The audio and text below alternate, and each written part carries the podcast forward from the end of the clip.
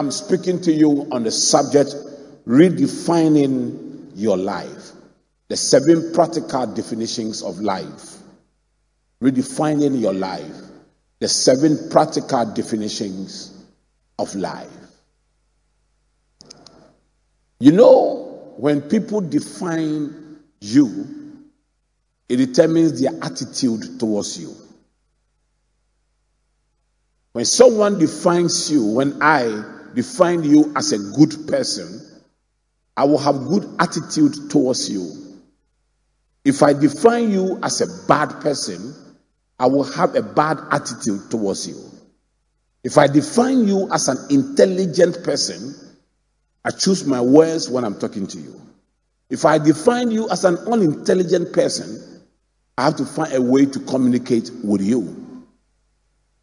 If I define you as a loyal person, I have a loyal attitude towards you. If I define you as a disloyal person, I'm careful how I relate with you. People truly define us. Now, and as they define us, they fashion their response to us. In the same way, the way you define yourself is very important. Because the way you define yourself is how you relate to yourself. If you define yourself as a useless person, you do a lot of useless things. If you define yourself as a useful person, you do a lot of useful things. So, your definition of who you are actually determines the way you act towards yourself. When people define you, it is dangerous. When you define yourself, it is better. What is even more important is the way you define life. Because your attitude towards life is the way you define it. For many people, life is living. To wake up in the morning and you are not dead means you have life. To have good food and eat and hang around with the guys or with the girls, for you, that is life. Now, your life today and what you have been able to achieve in life is a reflection of how you have defined life in the past. But you see, in life, you must always seek to get better.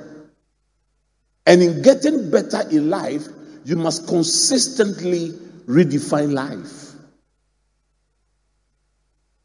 It is like being in a, in a valley, how you see is limited. And then you are lifted from the valley to the mountaintop, you see further. That's how life should be. Life is a journey from the valley to the mountaintop. As you keep climbing, you you keep seeing different things, so you keep redefining what life is. That's why people who succeed in life are very dynamic in life. They don't do the same things and expect different results. Anytime they want a different result in life, they do something different. This sermon, I'm going to do it on two Sundays, and my aim is to challenge you to give your life a certain meaning that will make you meaningful to your generation. Are you here? So, seven practical definitions of, of life. Number one, life is education. Your worst mistake is your best teacher. Life is education. Your best mistake, your worst mistake can be your best teacher. We all make mistakes every single day. You make mistakes. Every week you make mistakes. Some of those mistakes are not very significant. They are things you can easily correct and move on. But, so, but that there are some mistakes that can alter your life and change your life. Your ability to learn lessons from the mistakes that have had negative impact on your life and your capacity to use that mistake to redefine your life and reprioritize and make a lemonade out of a lemon is what will separate you from others. When you master your mistakes, you become successful in life. In fact, everything you see around you is a product of something negative that happened. And someone decided to correct it. I feel I'm talking to a group of people here. Some of you have made certain mistakes in your life. But whether you are allowing these mistakes you have made to teach you lessons, or you are just defending yourself and blaming others and not holding yourself responsible. We're going to look at a story of a young man in the Bible who made a mistake and allowed that mistake to teach him valuable lessons and how he got restored and became a better person. Turn with me to Luke. Luke chapter 15 from the verse 11 to the verse 20. is a very popular parable of Jesus. Now, Jesus continued, reading from the NIV. There was a man who had two sons. The younger one said to his father, Father, give me my share of the estate. So he divided his property between them. Now, hold on, don't go ahead of me. Why would the younger man ask his father to give him the share of the estate? He was young. Why wasn't the senior man asking for the share of his estate? Was a young man who wanted independence, who thought that the father's restrictions and control and and and power over him was was not something he wanted. He didn't see the value of a father's protection over his life. He was not just asking for the share of the estate, he was actually intending to break off relationship. This really cost him. Not long after that, the younger son got together all he had, all he had, everything he had in the world, all he had so in his next, life, he was going to put in everything in his life. He was going to put in. That sometimes is the worst mistake people make. To try to put all your eggs in one basket. He got everything he had and set off for a distant country and there squandered his wealth. Note his wealth. He was wealthy. He was wealthy. But did not use his wealth to do anything meaningful, but squandered his wealth in a wild living. In a wild living. In a wild living. He had a certain lifestyle that the house he grew up in did not allow. So he left the house, got everything he had, and he, when you say wild living, you know, clubbing, drinking, smoking, chasing girls here and there. He was young. And he thought that that is what life is. He thought that that was life. That was his definition of life. His definition of life was to make money and squander it in a wild living. Yes, some of us here, that's the way we have defined life. We make the money, we waste the money, then we come back to nothing. For you, life is friends. Coming together and eating and chopping and after he has spent everything there was a severe famine in that land in that whole country and he began to be in need. And began to be in need so he went and hired himself out to a citizen of that country this was a guy that had wealth. In the season of abundance, he could not predict that life has two phases. There's a phase of abundance and there's a phase of famine. His understanding of life was so limited, was so limited. Then, then life taught him lessons. who sent him to his fields to feed pigs. Because when the man heard his story, he had no job for him than to put him on the farm to feed pigs. I can't put you in the office. If your father was that wealthy and you couldn't stay with your father, it's not me you will stay with. And in the, in the Jewish tradition, pigs were supposed to be unholy. So, so it is the most disrespected person that you put on, on, the, on, the, on the fields of pigs. So the man just threw him there. Go and feed the pigs. He put him on the field. You don't deserve to be at home. You were, you were once at home. You left home. If you wanted to be at home, you would have stayed with your father. He sent him away. Some of you cannot stand fatherly figures in your life.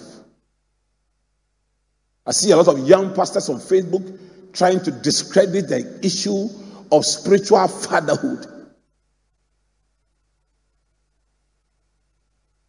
When, when Abraham decided to circumcise Isaac, today's children will not call it circumcision, they will call it castration. That my daddy castrated me.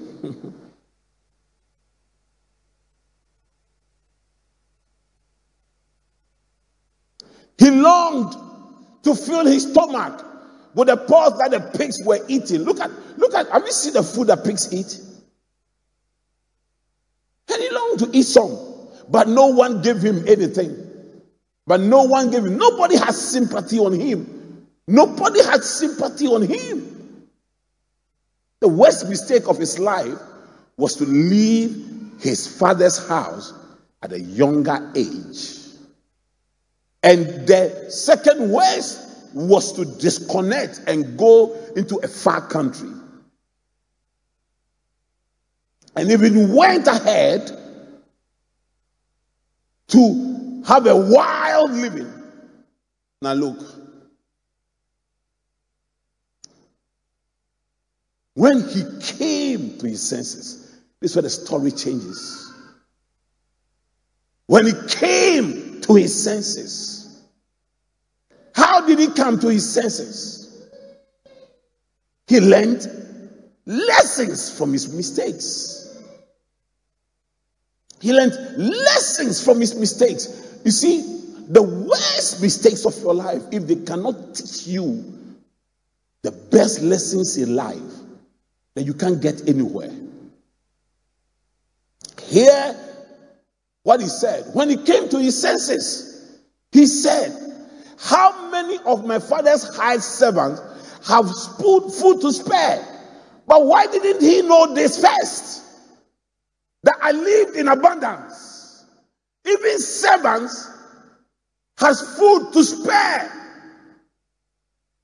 But now he came to his senses and said, How many of my father's high servants have food to spare? And here I am, starving to death. I will set out and I will go back. Sometimes going back is the most difficult thing. Sometimes going back to admit your mistakes. Sometimes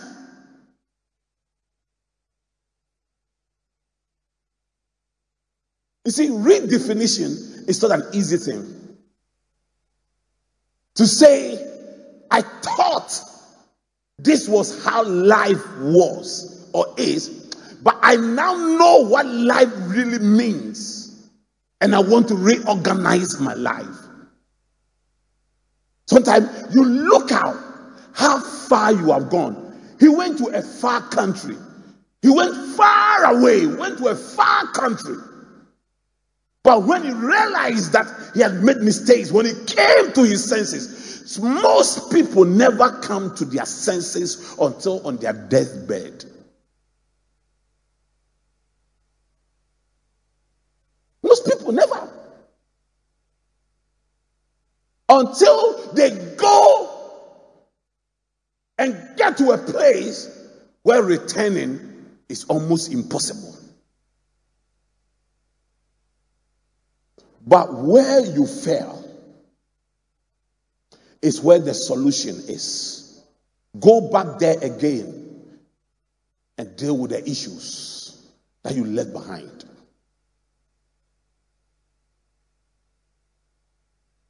Go back to your past. Look at the mistake. Look at all the mistakes that you made in your past.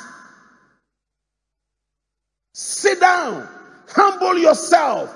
Come to your senses. Be wise about this. At least for this alone. Foolishness has caused you a lot of pain. But for this alone, wise up. Go back home, stand in front of your mirror and look at yourself. Take a critical look at yourself and think about yourself. Go back 10 years, 15 years, and look at your life. And if you are proud of all the decisions you have made, just give a loud clap offering to yourself in your bedroom. Mm.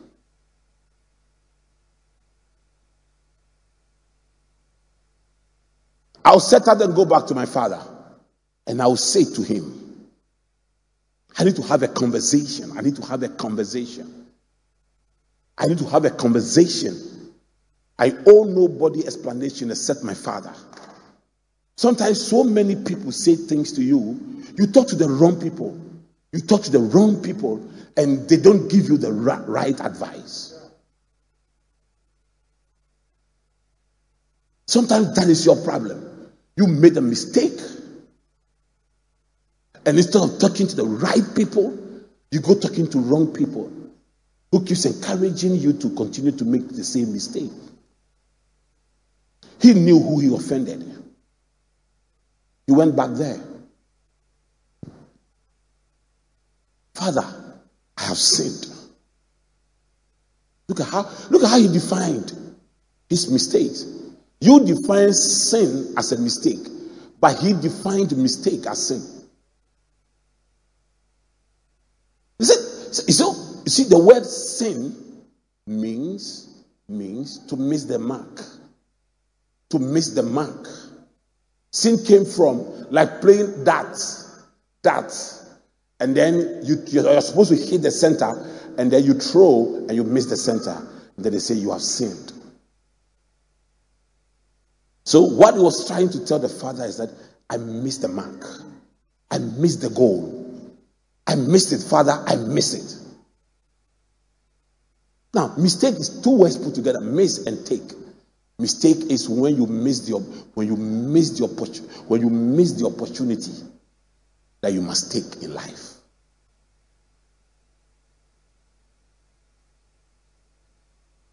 There are few things in life that when you miss them, it is difficult to recover.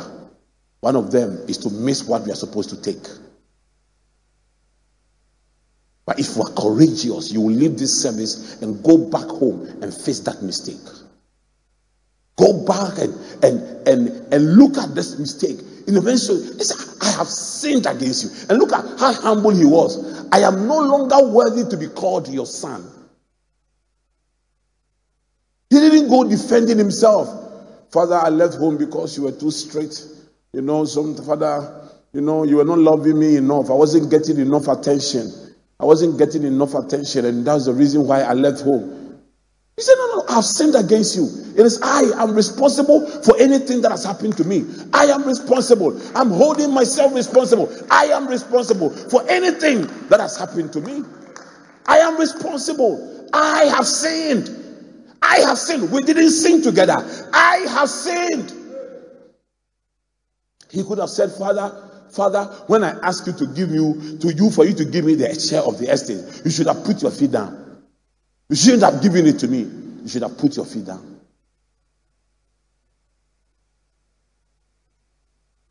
He could have said that, but the guy said, I have sinned. You see, listen, let me tell you something. When you make mistakes, don't play the blame game.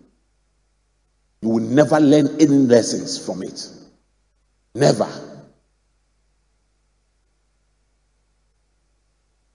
Hmm. I'm no longer worthy to be called your son. Make me like one of your highest servants. Don't forget, he had already stated that his the highest servant in his father's house have no food to spare. So he was going back home to look for food. He wasn't going back home with a sense of arrogance.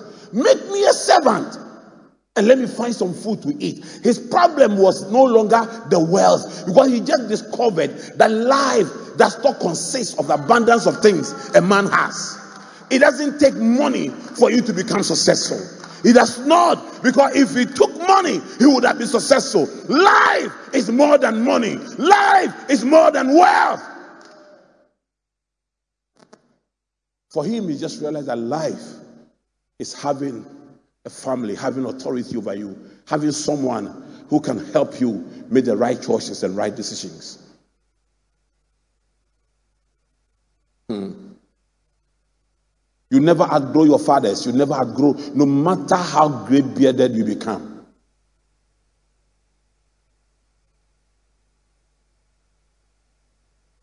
There are two people who call me no matter what I do that I pick my wife and my mother. Very important. Make me like one of your high servants. So he got up and went to his father.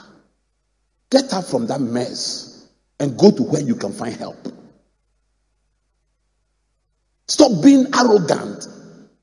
Stop having a reputation of being alive, but you are dead. And go find help. Go find help and stop defending that lifestyle. Go find help. Look for where you can get help. Get out from that mess. Get out from that mess. Get out from that deception. Thinking that lying down there and blaming everybody will fix your life for you. If only if only, if only my father had built a house. If only my brother had helped me. If only my pastor had prayed for me. If only. So he got up and went to his father. Get up. Get up from that sleep and slumber. Get up from that lousy life get up from that laziness get up from there get out the things that is messing up your life you are still holding on to it the same thing your parents complain about complain about your husband is complaining about it your wife is complaining about it and you are still holding on to it you are still holding on to it. Wise up. Come to your senses. Something in your life is causing a mess, and you it will continue to cause a mess until you come to your senses. Until you ask the Holy Spirit, Father, help me, help me, help me, and come to your senses.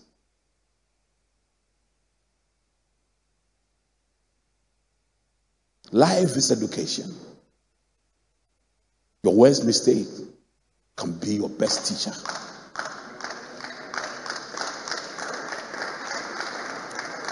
You know, this guy coming back home, he could he could have said, No, no, no, no, no. When I go home, my senior brother will rejoice over my downfall. The servants will rejoice over my downfall. All these people will be very happy that that that I have fallen. My father might even rejoice over my downfall. Please, please forget people's opinion and go back, get up and face up your life. Fix your life. Fix your life. Fix your life. If we listen to the gossips, if we listen to those who, who are celebrating your downfall, you will never ever correct your life. My enemies rejoice not over me. For when I fall, I shall rise again. You have the capacity to rise again. You have the ability to rise again. You have the Holy Ghost in you. You can correct that mistake. You can make it. You can learn lessons. You can allow the Holy Ghost to teach you important lessons. And you can come out of this mess better, stronger. You can. And you must. You can and you must. And it is possible. It is possible. Look at someone, tell the person, I'm coming out. Hmm. Don't give up so much early on life. Even if you, le- you are left with one day to live, correct that mistake and leave a legacy. And leave a legacy. Listen, forget about emotions, forget about who who will talk and who will laugh and who will make a mockery of you. You need to talk to someone. Get that courage and talk to that person. Get it and talk to that person. Sit down, humble yourself. Don't start the conversation by defending yourself. Don't. In this instant, the, gent- the gentleman, when he, the father saw him, the father ran towards him and embraced him and welcomed him.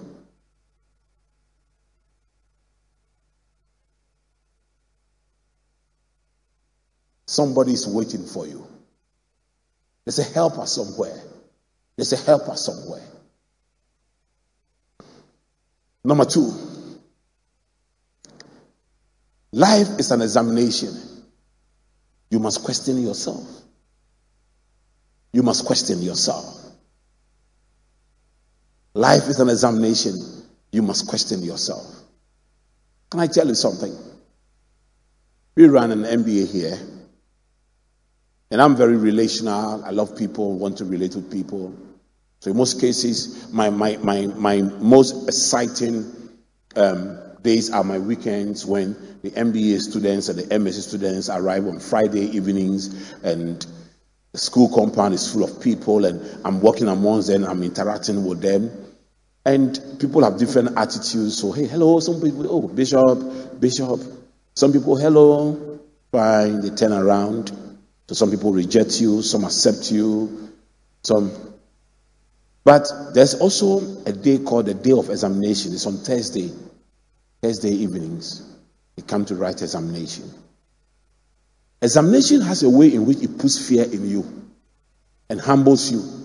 Then you begin to realize that, well, well, well, well, well, well, uh, uh, I'm nobody. Around those Thursdays, I go out there and I said, Hi, everyone. Is everything all right? Immediately I say, Hi, everyone. Everybody goes, Hello, Bishop. Pray for us. Pray for us. Those who rejected me when there was no examination now are looking for help. So I say, Praise the Lord. And they all shout, Hallelujah, Hallelujah, Hallelujah, Hallelujah. Even the most brilliant student is afraid of examination because you can't predict examination. Sometimes the things you have learned might not come. You see, you see the, how everybody is quiet and people are sitting in corners and corners. Our lecture halls are very beautiful uh, air conditioning, everything, but still you have students who come and complain, and, and our AC was not working well. But during the time of examination, some people can come here in the morning and sit under the cabana where the sun hits them directly. And you go in there, you say, Oh, the sun Go to one of the classrooms. No, no, I'm okay here. I'm okay here. I'm okay here. Hey, when it comes to examination, eh, it's not easy. Now, because examination is fearful, when we have to examine ourselves, we are usually afraid of what we will find. We are usually afraid of what we will find. So we gloss over things in our lives. My father told me something. When I had a conversation with him, I wasn't doing well in school and he was always complaining. And then suddenly I got born again, started doing well in school. I taught my class and he never made any comments. So I complained to my mother. Mama, when I was not doing well, Papa was always on my case. Now I'm doing well, Papa is not making any statement. But I think my mother confronted him on that, on that, had a conversation with him on that. So one day he called me and said, Yofi, come, sit down. He said, You see, in life, there are three types of questions. The questions your teachers ask you in an examination. He said, Those questions, if you are a good student, you will pass because your teachers would have already provided you the answers in the form of lectures and notes. So if you read them, you pass. The second type of questions are the questions students ask teachers. He says it's a bit difficult because a teacher is teaching you, you have gotten confused. Out of your confused mind, you want to frame a question. Sometimes it's difficult. And teachers sometimes can be intimidating in our part of the world. Like this week, I had a lecture online with uh, London School of Economics. There were things I didn't understand, and I wanted to ask questions. But I felt that asking the question may betray too much of my ignorance. Maybe the question I'm even going to ask might be non-sla. You know why we say non-sla? You understand?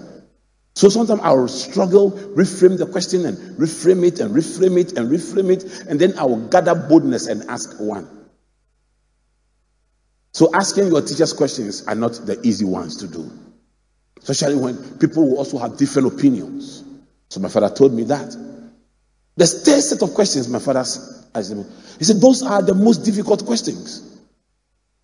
He says, The third set of questions are the questions you ask yourself. He said, Very soon, you will finish school, you will start working, you will marry, start raising a family, start building a profession. Then you start asking yourself questions Did I marry well? Did I choose the right profession? Am I taking care of my good care of my children? Am I you start asking yourself those questions. He said, when you start getting good grades in those questions, then I will commend you. Because that is where the most important questions are asked. Listen, the questions you ask yourself are the most important questions in your life. Second Corinthians 13 and the verse 5 says, Examine yourself to see whether you are, examine yourself to see whether you are in the faith. Test yourselves. So this relates to your Christian life, but also relates to every aspect of your life. Test yourself, examine yourself to see, test yourself. Test yourself. Question your, emo- your motives. Question your intentions when you are doing things. Why am I doing th- these things? Hmm. For those of you who have read my, my, book on the 21 most important questions successful people ask themselves, I dealt with seven important questions. Number one, the providence question. Why did God create me? If you want to succeed in life and make it big in life, the greatest discovery you will ever have is to discover why God created you.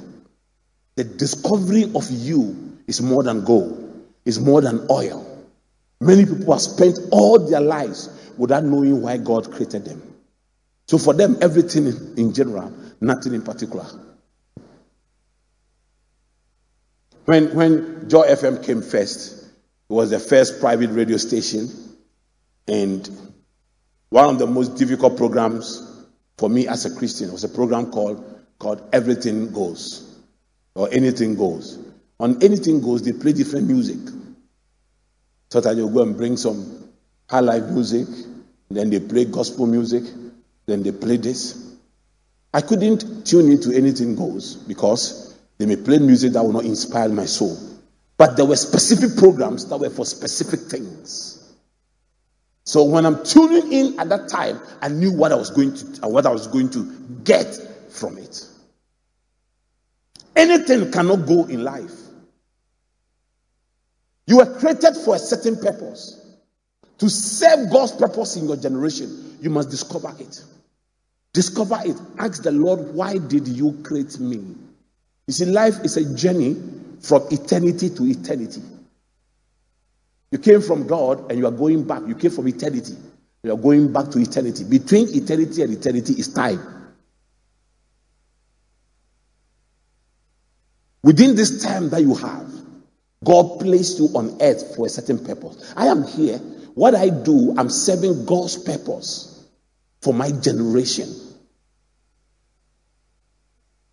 When I'm dead and gone, I want people to remember me for serving God's purpose in my generation. When you do what you do, believing that you were created by God to do, do it, and you look at it as a divine assignment, your attitude is different. If you're a banker and you look at it that God put me here for a purpose, for a purpose to use me to exalt Christ Jesus, evangelize the lost, and edify the same. Your attitude is different. If you're a teacher and you discover that God put me here for a purpose, to serve his purpose, your attitude is different.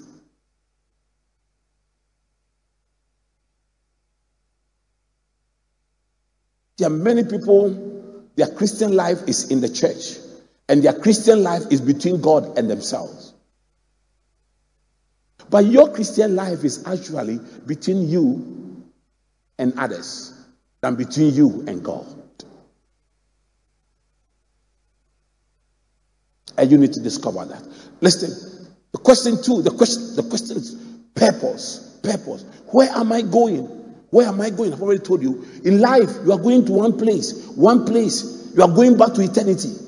And keep this at the back of your mind. Next week, I'll go into details about this. Keep this at the back of your mind. In life, you are going to only one place. You are going back to eternity. There are only two places in eternity hell and heaven. Hell and heaven. And there's only one way to heaven Jesus. He said, I am the way. But there are several ways to hell. Several ways to hell. There is a way that seems right unto man, but the end is death. Several ways to hell. Jesus is the only way, and the way of Jesus is very narrow. Narrow. So, so there are only few things you can carry on that ro- ro- road. You need to leave a lot of things down. The road is so narrow, you can't drive through there with a four-wheel drive. You need to get some some VW Beetle, Beetle, some small car some tico, tico. Those of you were born, you don't know tico. You were born yesterday, you don't know tico. Or some, you see the cars they use for Uber, Uber, Uber. These are those cars that can enter that narrow, narrow way, narrow way. So you have to let go a lot of things. You have to let go a lot of things. You have to let go a lot of friends. It's too narrow. Like mommy and I were going for a walk. We're going for a walk, so we're just walking together like this. And I love it. We're chatting. Then suddenly, he moves ahead of me. I'm coming from behind her. The conversation ceased. And I'm asking her, why are you rushing like that? Why are you going like that? He said, oh, honey, can't you see the road is narrow? Yeah, it's narrow. It's narrow. If we can, the two of us cannot walk. If the two of us walk, we'll go on the street. So she went ahead of me and I was coming from behind her. Surprisingly, she was faster than me. Can you imagine? She was going, I was following her. Then we got to a place where it was broad. But you see, the Christian road is narrow. Sometimes at one point, even the people you love most, you must leave them behind and go. If you're not ready to go to heaven with me, I'm not ready to go to hell with you. This road is a narrow road. It's a very narrow road. The road to eternity, eternity heaven, is narrow. Not you have too many friends, you can't enter want to enter with your friends. No, no, no, no, no, no. It is you alone. We enter one at a time, one at a time, one at a time. If you come to my hometown, Mampong, the, the, there's a new road, but there's a, no. If you mommy's places, even mommy's um, where are going to be, where mommy's house is in their village in Larteh. There's a road there, only one car at a time.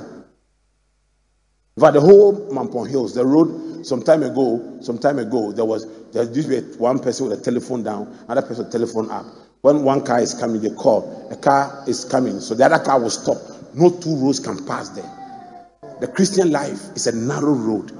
You can you you you you only live it yourself. You can't live the Christian life with someone else. It is only you because it is only you who will stand before God and give account of your life. Only you. Only you. Then the people question, what kind of people do I need in my life? What kind of people do I need in my life? Whilst the narrow road requires you alone to eternity, there are other parts of your life that need people. But I have said here, that I have said here, there are five characteristics of the people you must need in your life. Those with wisdom in their heads, those with eyes in their eyes, eye, eyes in their head who can see your potential. Those with wisdom in their hearts whose word can transform you. Those with trophies in their hands whose achievement will inspire you. Those with zip on their hips whose morality will help you develop values and those who speed on their heels who will help you to beat time.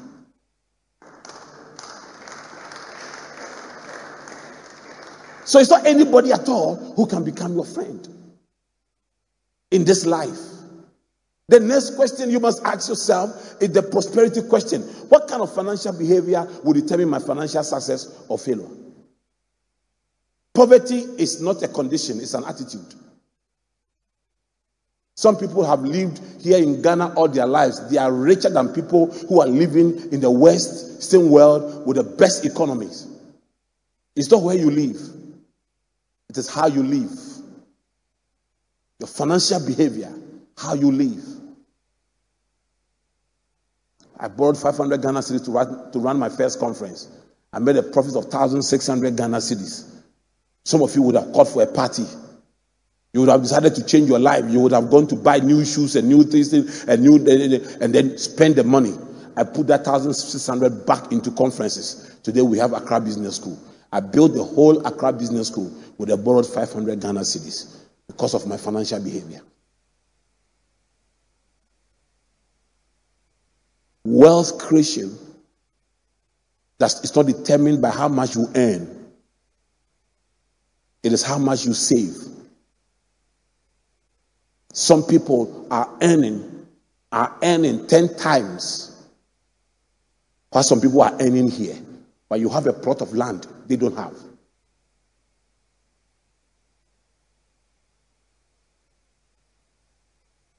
Are you here with me? Do you understand what I'm talking about?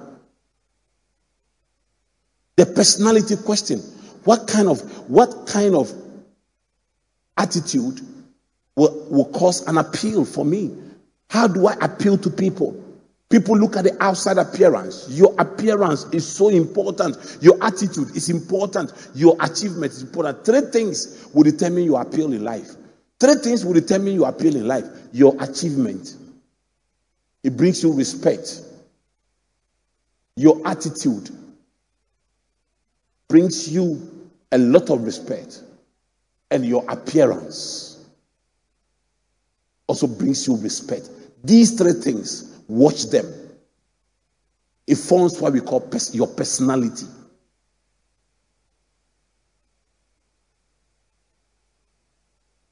The prudence question What are the dangers ahead in life? A prudent man sees danger and takes caution and avoids it. Everything that has happened to you, the writings were on the walls.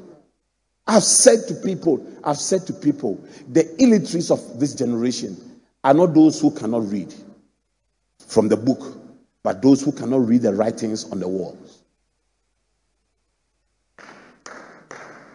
If you cannot read the writings on the walls, you are an illiterate. Whatever will happen to you in the next five years is written on the wall. You know it. You know that if you don't change your eating habits, the chances are that in the next five years you'll become diabetic. You know it. The writings are there, it's written on the wall. You know that if you don't change your spending habit in the next five years, you'll be borrowing. It is there. There is nothing new under the sun. Your mother may not have gone to school, she may not have read any book, yet she read the writings on the walls. That's why you are who you are today. She could look at you and say, This my son can become a lawyer. This my son can become a doctor. This my son. And she will sit on the sun on, and sell tomatoes. And in the evening, go and sell as a place to gather money to put you in school. Writing on the walls.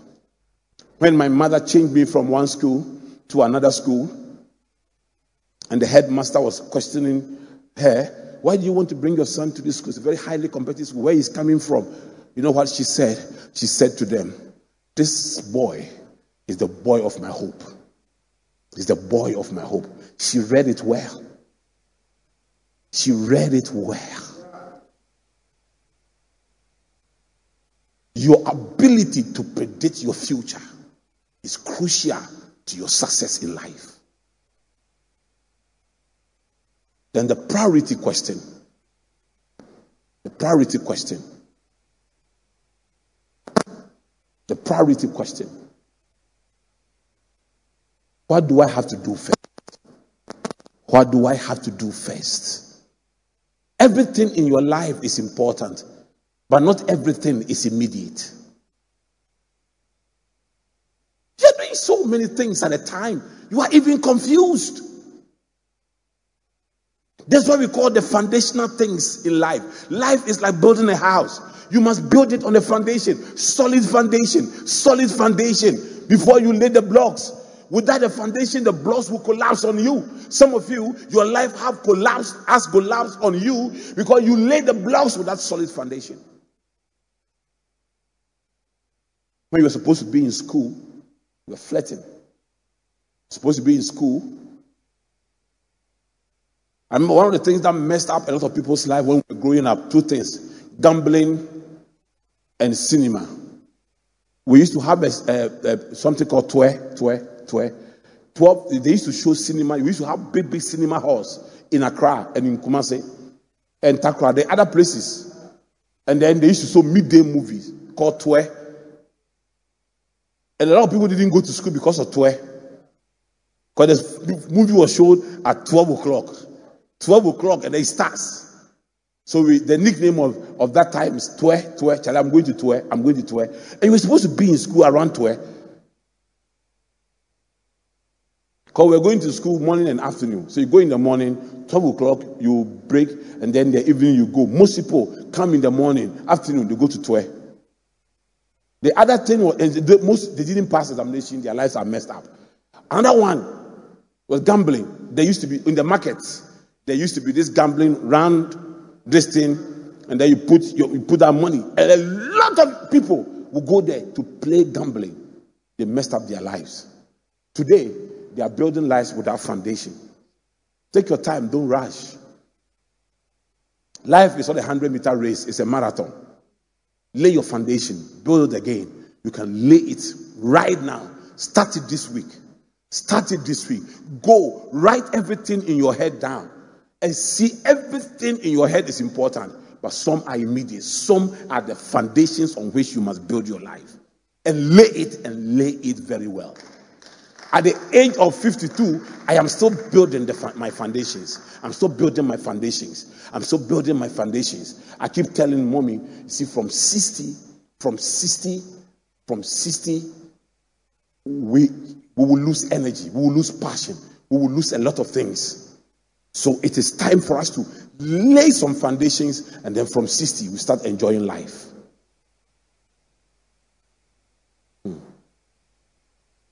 Now, let me just do the third definition, and then we close. We close, and then I'll see you next week. Life is an exchange. Your input determines your output. Galatians 6 7. Do not be deceived. God cannot be mocked. A man reaps what he sows. A man reaps what he sows. It's what you put in life that life gives back to you. Life is a wall. We all throw the balls on it. If I throw a tennis ball, I get back a tennis ball. If you throw a football, you get back a football. If you throw a baseball, um, do I say baseball ball? if you throw a baseball, you get back a baseball. But if you throw a tennis ball, um, table tennis ball, you get it back. What you are receiving back in life is what you have put inside it. Life is like the computer. It can only give you what you have. Garbage in, garbage out. You put your garbage into your life, you get it back. Put garbage into your life, you get it back. Sow righteousness and you'll be rewarded. Sow unrighteousness and you'll get unrighteousness back. Put your life, commit your time and your energies into life and into the things of God. You will get it back. Life is not lack. There is no lack in life. Oh, he got lucky. He got lucky. He got lucky. Oh, Titi Ofei got lucky. That's why he got that building. Oh, Titi Ofei got lucky. Ah, ah, ah, there is no lack in life. Life, you must be intentional. Even the blessings of God has conditions attached to them.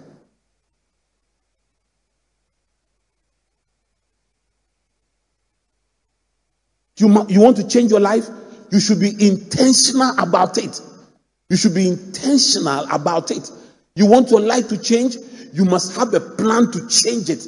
You must put things in your life. I want to urge some people here to have. Yesterday, I was talking to my son, and he's getting to 37. And I said, Son, you need to set out where you want to be, how you want to be, and what you want to be by the time you are 30. Because actually, a generation is 30 years, not 40 years. I said, by the time you are 30, a generation of your life is gone. Generation of your life would have gone. I told him I was intentional about you. I said to myself, by the time I am 50, I should have a son who is about 20 so that we can think together, talk together, plan together. So you, you were, you were part of my plan. I was intentional about you. I married early, gave birth early, because I wanted to have a son who become a brother. Nothing is mistake. Are you bringing me something? Nothing is mistake in my life. I plan it. I am detailed about everything. This is where I want to be. This is what I want to do. Detailed about everything. I am very detailed. I plan it. I dot the I's and cross the T's.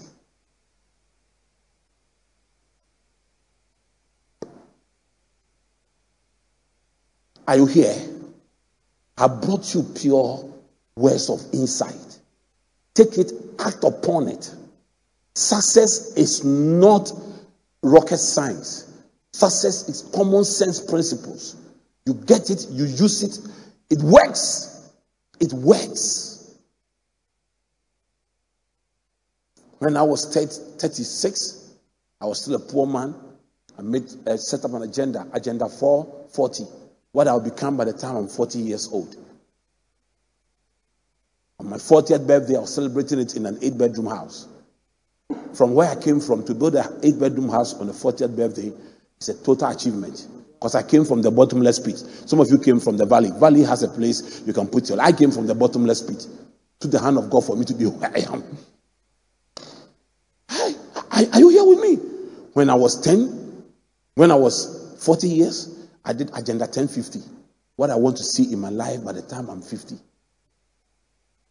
And the key was retirement. I'm on retirement. Oh. I'm on retirement. Oh, yeah, yeah, yeah. When I come to the office, now my office, I have no job. Actually, I have no job. Guys are doing the job. I only come for supervision. I call an, um, um, a meeting. I tell them to tell me what is going on. They tell me I give advice. Give advice. So I'm more or less like a consultant. I'm actually resigned as the president of the school. There's a new president of the school. I've just given myself some serious title, Governor General. I don't even know what it means. and then another title, a functional title, C, founder and CEO. They wanted to just say, oh, CEO. I said, no, put the founder there. Well, founder plus CEO is equal to governor general. Yeah, yeah, yeah, yeah, yeah. Yeah. I told my wife by 60, I want us to just be even freer, travel around and have fun. If the Lord calls us at 75 or at, at 80, when you come to see our dead body laid, we'll be smiling. I've told her, I've told her my plans where I want to build our cemetery, where we are going to be buried, the Titi First Cemetery, where all the Titi First will be buried, everything. The minutest thing, even where I'll be buried, I plan, I'm planning it. Oh, Daddy, why are you thinking about cemetery at this age? You see, it is, it is that kind of religious thinking that is making charismatics the poorest people on the continent. When you, you must do you must do spiritual thinking and reasonable thinking than just doing religious thinking.